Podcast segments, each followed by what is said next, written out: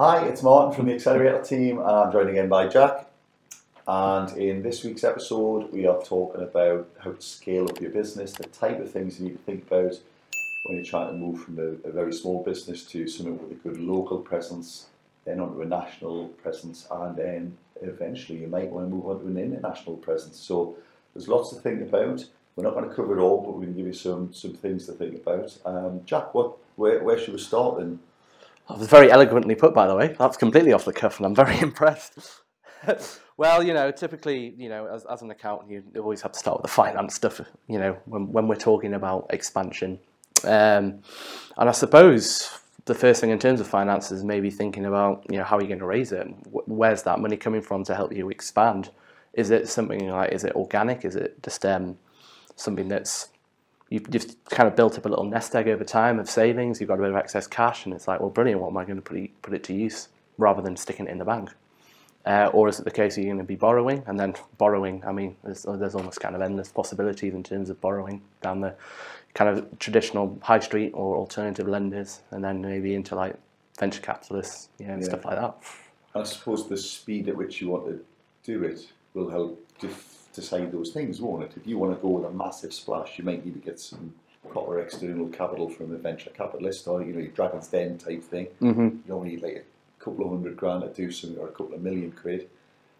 If you've got a bit of money and you just need a bit more, bank is where they'll go. Well, if you risk yours, we can risk ours. Well, you might say, well, I don't mind. I'll do this over many years, and I'll, you know, I'll just do, you know, a branch every five year when I've got the money. But it'll take a long time to get there, won't it? Yeah, I mean that's that's the important thing to consider. Is yeah, it's all to do with your risk appetite. It's, not a case of you have to put your house on the line to, to, to make it make a, make an expansion. It can be small, it can be piecemeal, and then ultimately some businesses are more expensive to to, to expand compared to others. We've got um, you know we've got estate agent clients who seems to open a branch kind of every every eighteen months or something like that. But as opposed to if you were trying to open another warehouse or an international one, that's not or an engineering plant or a, yeah. you need to tool up, train up, mm-hmm. complex recruitment of hundreds of people. Yeah, it's, it's mm-hmm. a different thing altogether. yeah, it? so it's important to just to think about well, how am I going to fund this?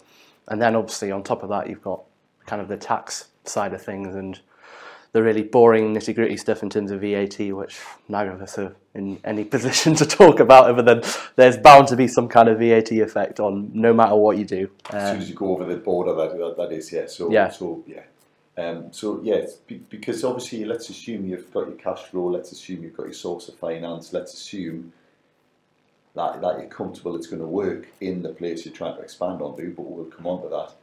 Then yes, if you're you know you're going into a different territory, and you know you might have a UK business. You know how the VAT works there. It's nice and easy. Do you? Oh, brilliant! um, hopefully, if you think about going overseas, you've, yeah. you've, you've sorted the UK side first.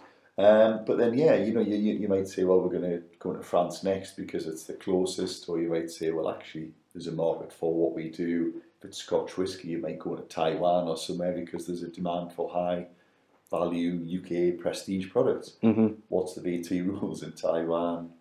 who knows? Oh, good. I thought you were going to ask me. yeah, no. So if you can just give us a quick summary of the VAT in Taiwan, that, that would be super. I've got it in my notes here somewhere. um, so yeah, but there's there's all that kind of stuff, and then of course, if you know, if you're if you're selling something in Taiwan, but it's made in Germany, what are the import rules from Germany to Taiwan? Because they'll probably be different to Germany to the UK, and there's all of those different mm-hmm. import duties, levies, and a whole host of other things to think about as well, isn't it? Yeah, certainly, and, and Brexit hasn't made it any easier, that's for sure. And yeah. I've been dealing a lot with a client that does B2C sales from the UK to, to the EU, and it's it was just so complicated in terms of duties, VAT. So it's really important that you understand this because ultimately, what was happening to them was that they, they were sending the stuff over to the EU, and and then the customer was being stuck with like duty and VAT, which they weren't expecting, and they just go, "I don't want it," so yeah, they'll send it yeah. back the price and, isn't the price anymore. Mm-hmm. Yeah, yeah, and that's that's bad enough if it's a twenty-five quid, you know, piece of clothing. But suddenly, if you're dealing with very very big pieces of equipment, with where the VAT, big, char- big charges, yeah, on, yeah, that that can that can make a huge difference. So that is so important. And, and, and, and just even if you say, well, we've got all that sorted, you've still got to think of the admin. You might have to register in any country that you're operating in mm-hmm. for VAT. You might need a payroll in that country if you're employing people there and again, we'll come on to recruitment as one of the things to think about. But yeah, you it, you've got to think really carefully about. You can't just Go in. Oh, great! We've got a customer in Taiwan. Let's do it. hmm There, there's much more to it than that, isn't there? Yeah, go in gun ho. Absolutely. So, so yeah, um, and then of course, just just finally on the tax as well. There, there are very intricate rules about where income is charged. So most people kind of go Starbucks pay no tax. It's not that they don't pay any tax; it's that a lot of their income actually goes across to other countries because of the way they've structured their deals. hmm Um, there's nothing to stop anyone doing that. It's just normally that the bigger guys who got bigger pockets and can get better advice. Mhm. But you've still got to think about well, where is the actual income being generated? You know, if you're selling something you've made in the UK and you're selling it to Taiwan, you would only expect the markup to be taxed in the country of sale. So, you know, there's stuff like that to be aware of as well. And of course, you don't normally pay tax twice on the same income. So, depending on which country you're in, you might pay all of your tax in Taiwan, but you might still have a base in the UK and pay tax. Yeah, there's lots to think about. hmm Yeah.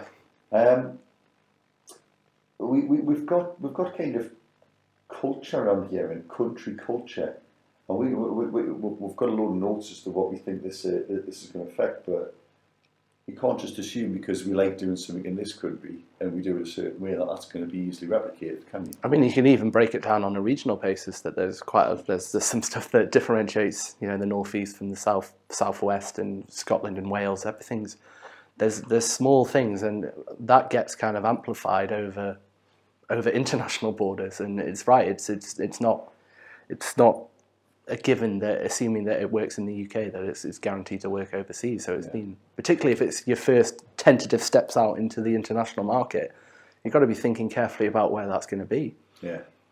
maybe launching a launching you know your alcoholic brand into one of the into Dubai maybe not be the best idea because Yeah. you might be struggling a little bit there, Yeah. which is a, a silly example, Uh, but yeah, but, but, but, but, yeah, you know, language of course is a barrier, but there's, there are certain products and things that operate within the English language that might not translate because it just might not be custom or it might not be, you know, Mhm. i- ignoring the fact that you might come up with a business name that means something rude in, you know, in, in, in Vietnam or whatever. There's, there's loads of examples of stuff like that. Yeah. But ignoring that, you might find that it's just not culture to buy that thing in that country. It may always be a Mhm. homemade thing, or it might be, well, you know, we, we're never going to buy from out the country because we're Yeah, that- I think that- nationalistic and there's just a whole host of things. Yeah, that protectionist point is probably yeah particularly important. You know, but similarly, you wouldn't be selling. Uh, you wouldn't be trying to. Uh, I'm sure English wine sellers aren't trying to sell their, their sparkling wine to, to French people because they'll be like turn their noses up at it and be like, "We've got Yeah. our champagne, thank you very much. Yeah, we don't need your. We don't need your English rubbish." your, your vinegar. Yeah, yeah. It was offended by that was an awful accent by the way. But, yeah, Yeah, sorry, it was my best uh, hello hello accent. I I don't mind the cultural appropriation, but that was terrible. You need to work on that. Sorry, If sorry. see that again, it's got to be better.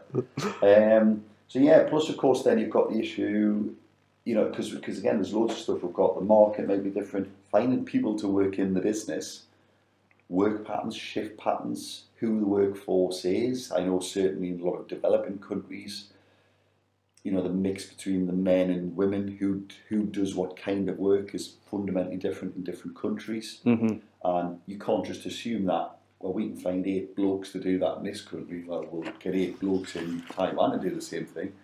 It, No. It's just, this, it's totally different, isn't it? Yeah, and a, a- another extreme example, like in the Far East, Japan mainly. I mean, they're they're working.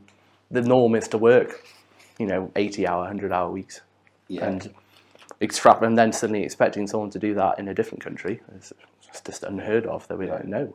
yeah. That's before you look at it. I mean, we've mentioned, um, you know, we're talking about staff here at the minute. Um, and then, of course, there's the financial side to staff. You might make something in this country and a third of your money might go on wages. If you start making it in a country with cheap labour, but, you know, you might think, oh, we're going to make more money.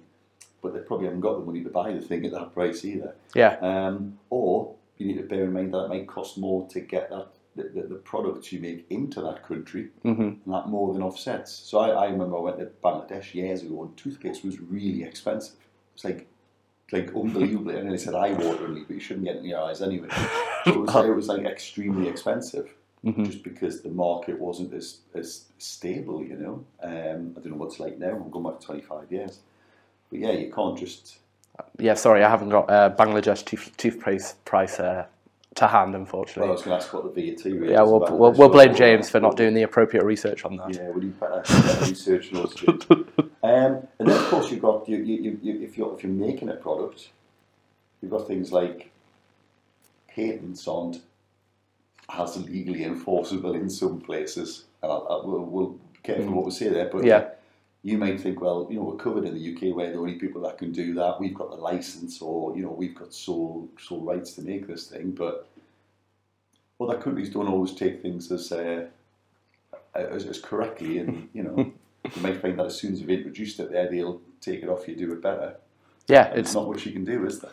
exactly, yeah. If, if, if it's all well and good having the piece of paper, but somebody can just come up and figuratively tear that piece of paper up and go, that's a good idea, we're going to do that. Thank you very much. And Um, sorry, And I suppose it's, it, on the flip side of that is this, yeah, understanding not just the employment culture, but also the law as well. It's going to be, it, you don't want to be, you don't want to be doing your first, setting up your first international well, business or structure and just not understanding, you know, basic stuff like holiday pay and stuff like that because you could end up being quite expensive. But, but, but also some could, I mean, the UK is fairly heavily regulated in most areas. Um, so I can't immediately think of somewhere more heavily regulated. But it might be that something that's widely available here is actually illegal or outlawed there. hmm Um, I know athletes get caught up because they can take a hay fever medicine here, but you know, if they're playing tennis in Australia, it's like outlawed there by. I, I'm, I'm making that up as an example, but Mhm. it's like you can't just assume that you can just be allowed to do that there. That sounds awful, but hopefully that sounds better to you, listener. Um, and of course, we're assuming here as well, Jack, that, that, that we've got a business that's, that's ready to be rolled out and replicated in other places. Most people aren't in that position, are they? Most people don't have a really super tight ship Mhm. that they can just go, let's do that again. Yeah, I think if, if you were speaking to a business owner, they'd be honest that regardless of how successful it is, they always think that there's improvements to be made on their processes. But I think we use the example of an example of how things are done well is uh, you know using fast food restaurants and McDonald's is probably the best example of replicating processes because you can have a burger in up the road at, at Cowgate and then have the exact same one in Hong Kong Yeah. because the processes are just absolutely nailed on and everyone is replicating them. There's no deviation whatsoever, Yeah. and you know that's either to a the detriment to the the more snobbish people out there who like a like a bit more um, fancier burgers, but you know you can't criticise them for being inconsistent. That's for sure. Consistency is key, and, and, and, and you've used the, the burger is consistent, but also you, you, you need to make sure that the team do things in the same way. They get the same burger every time because when their meat comes in, something happens to it the same way every time, Mhm. the same oil every time you used to do. So if you're trying to do something that has to be the same everywhere, you got you got to make sure you've actually got that. Sounds basically, but written down. It needs to be a written process, doesn't it? Mhm. So you can go, well, here's how we do it. Yeah, Because because otherwise, you're never going to replicate that. You, you know, like in my example before, you're never going to get eight UK blokes who probably do it eight different ways anyway in this country. If you just recruit eight blokes in Germany and say crack on, hmm the result's never going to be the same, is it? Unless you've got that well-defined process. yeah. I mean, you could probably get six different fry cooks from six different countries in McDonald's, and they would talk you through, and it would be identical how they how they prepared something. Yeah, log, log, log. Mhm. Yeah, And but yeah, but you compare that to a, you know, someone else in a factory. You probably have three people doing the same job, and they would tell you three different ways how they do it. And they're not even doing it the same way. yeah, so it's, it, it becomes more difficult, and as you scale that up, and the other factors that we've talked about make things so much more difficult. What what um what, what what about the recruitment as well? Then Jack, I, I think we might have covered this a little bit when we talked about the culture and things like that. But um, you you you you, you can't just again presume that you can replicate even just like your team hierarchy and your hourly Mhm. rate. So if you again if you've got eight blokes here who you've got one gaffer, seven labourers, you can't just assume you're going to be able to do that type of thing in another country. Um, just because of you know not least the labour laws, you know that labourers might be more valued in other countries than you know. Because I think some of the Scandinavian countries have got like lower differences between high scale and low scale, so that model might not work there. But even that, how are you going to actually physically find the stuff either?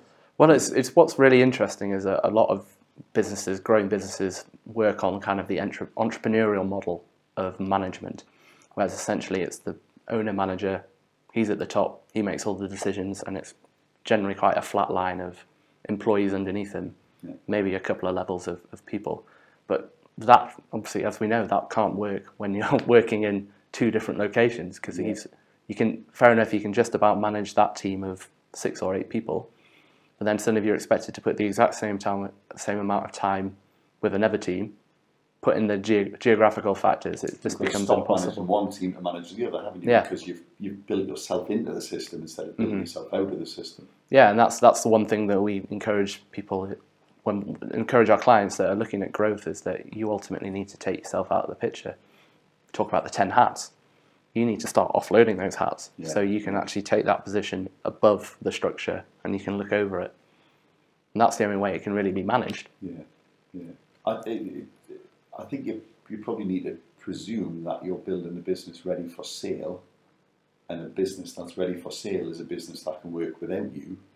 yeah You, you, you need to go down that road even if you're not planning the sale, I think, because you need to be able to, you need other people to be able to run Mm-hmm. that other place, don't you? you need to yeah demonstrate the value of it as a standalone entity and that's generally if, where if we're you can't, it means it doesn't stand up on its own, yeah which means it's going to take your time.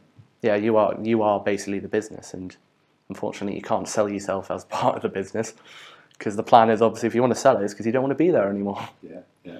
So we've been talking so far then, Jack, as if as if you're going to, as the business owner, you're going to grow into these places. You're going to solve all of the other issues we've mentioned, and you're going to grow in. But of course, there's other options. You might decide instead just to pick a partner, a local partner. By local, I mean someone in the place you want to be, and let them take some of the strain. Or you might just franchise. Yeah, you you hit the nail on the head there, and uh, you know, franchising models something that's used um, in the fast food industry, as we've already said. Your, your McDonald's up the road isn't necessarily run by Ronald McDonald himself. It's uh, it's generally a, a completely external person running his own company, but he's he's franchised it. XY Limited trading as McDonald's. Insert your brand, your local branch name here, and um, he's essentially just buying. What he's buying there is the processes, the how-to, and the supply chain, and just so he's able to basically, it makes it look like McDonald's is this fantastic, you know, multi-site conglomerate that's got this, it's got their uh, got their stuff together, and Yeah. it's incredible. And then, as he said, yeah, the, the other option is, lo- is is partnering up with a with a local uh, a local partner. And I've just been chatting to one of our clients about this today. They're they're keen to move their uh, expand out into the US, and they've been in conversations with various people out there in terms of just setting up a, a distribution center.